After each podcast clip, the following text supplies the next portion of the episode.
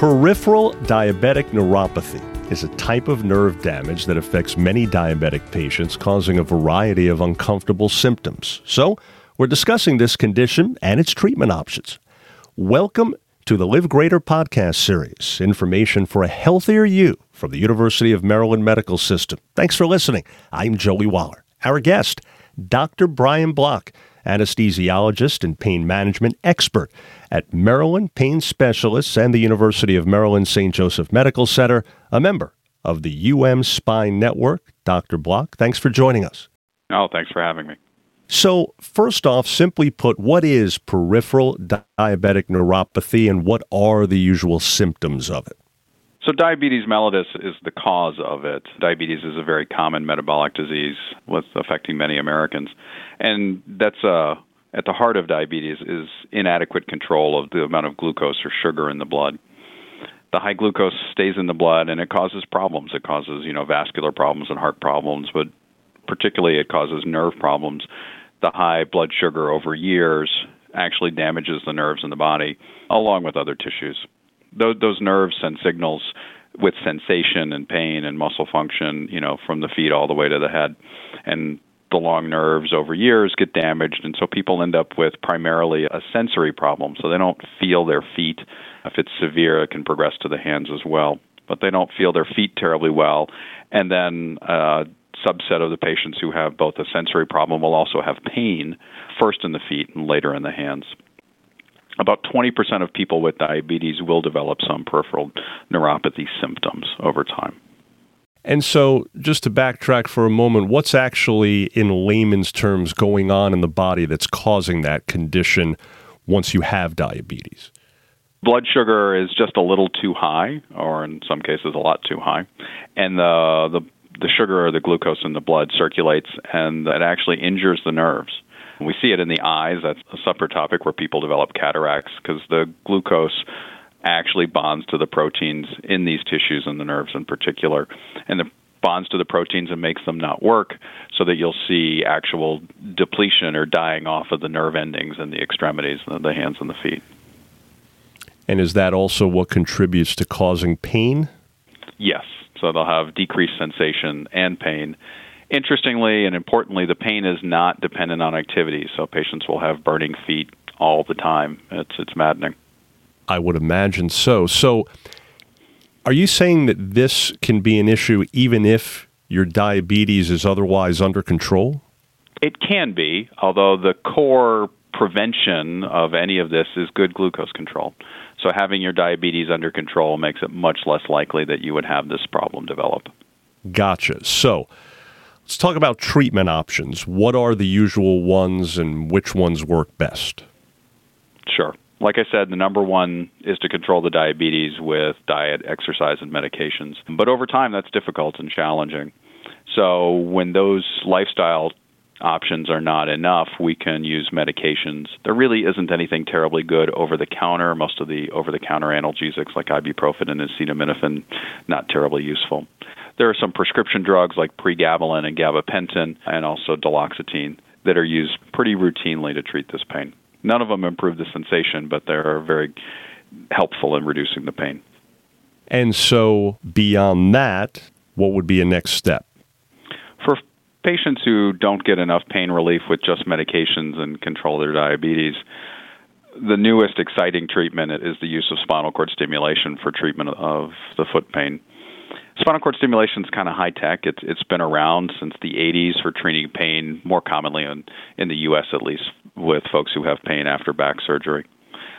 But just last year, one of the devices that we use pretty routinely was really proven to be helpful for patients with diabetic foot pain. Stimulator is a small wire that's put in the spine, and I kind of liken it to the old World War II movies when we were going to jam the signals of the radar.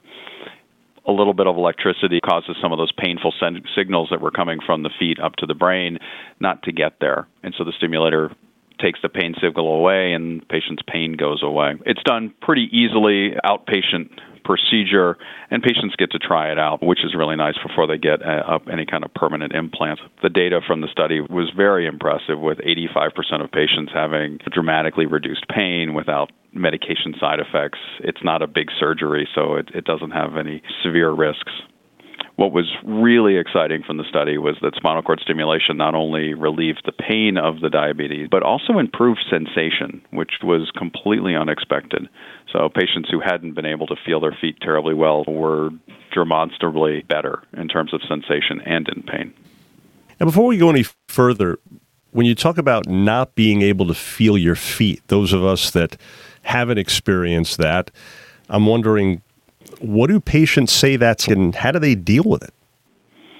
For patients with just a sensory deficit, they complain about it some. It's upsetting to not be able to feel your toes, to see them, but it has real-world consequences in that patients who have sensory loss, when you cut your toe on the beach, you don't feel it. That's one of the main reasons why diabetic patients have, a real emphasis on foot care, because when you don't have good sensation in the feet, you don't know when you cut your foot. You don't know when it's infected. You don't know when you've injured it.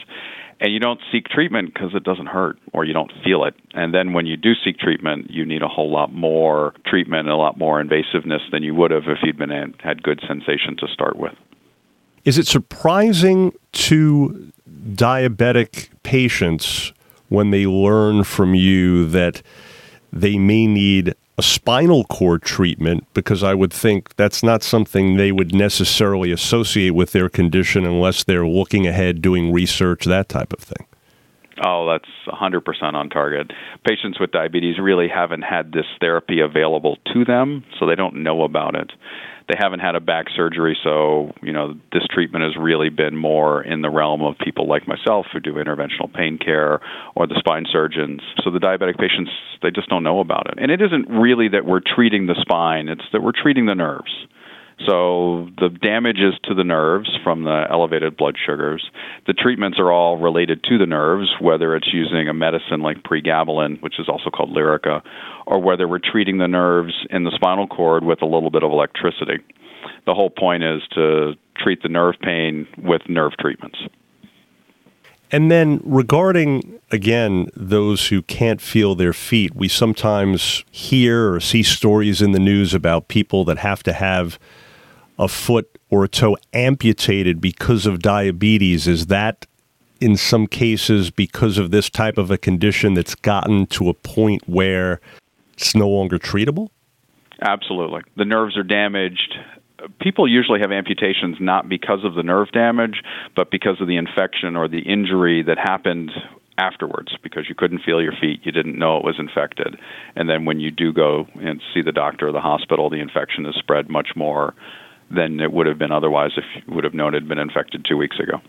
So because you can't feel this, when we're talking about this particular foot sensation or lack thereof, how important is it, doctor, for diabetic patients to get checked out on a regular basis to make sure that something that's this potentially dangerous isn't sneaking up on them?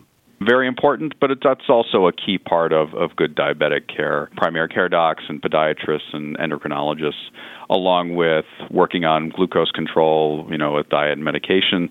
Severe diabetic patients will have someone who looks at their feet daily, and it's just having somebody look at them because you can't feel it, so you need someone else to put eyes on. Any other new technologies available now or maybe in the on-deck circle, so to speak, for treatment, and how might those work? Nothing new more in the on-deck circle. I'd say we're definitely going to be looking further at how to use spinal cord stimulation to treat the foot pain, to best optimize where to put the wires and how to use the stimulation, and to really characterize how much function patients might expect to have returned to their lives. A couple of other things.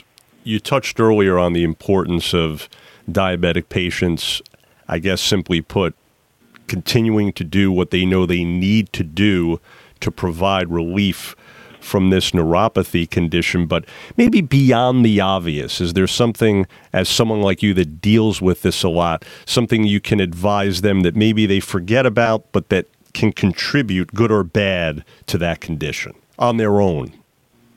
On their own, it's maintenance of routine activity. I think patients, when you can't feel your feet or when you have pain, it tends to get you down. Getting outside, being active, those are things that are good for your mood. They help your blood glucose and your diabetes. But just being out and about the world and maintaining as much physical activity as is tolerable is good for your mood and your health and your diabetes. Makes it less likely you'll need further care. Is it true that those with peripheral diabetic neuropathy tend to have it worsen at night? It can be. Patients will complain more about it at night, and if the sheets will bother them. And I think it has a lot to do with just the less other stimulation going on. Your brain can focus really on your feet that burn. Gotcha. And so in closing here, Doctor, what's your main message for those listening regarding peripheral diabetic neuropathy, or is there anything else you'd like to add?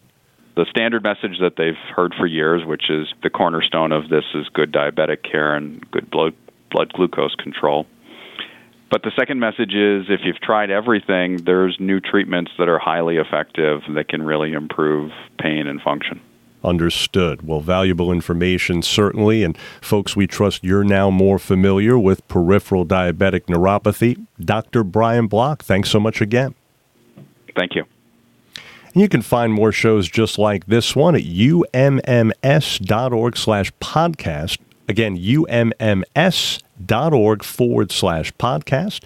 And thanks for listening to Live Greater, a health and wellness podcast brought to you by the University of Maryland Medical System. We look forward to you joining us again, hoping your health is good health. I'm Joey Waller.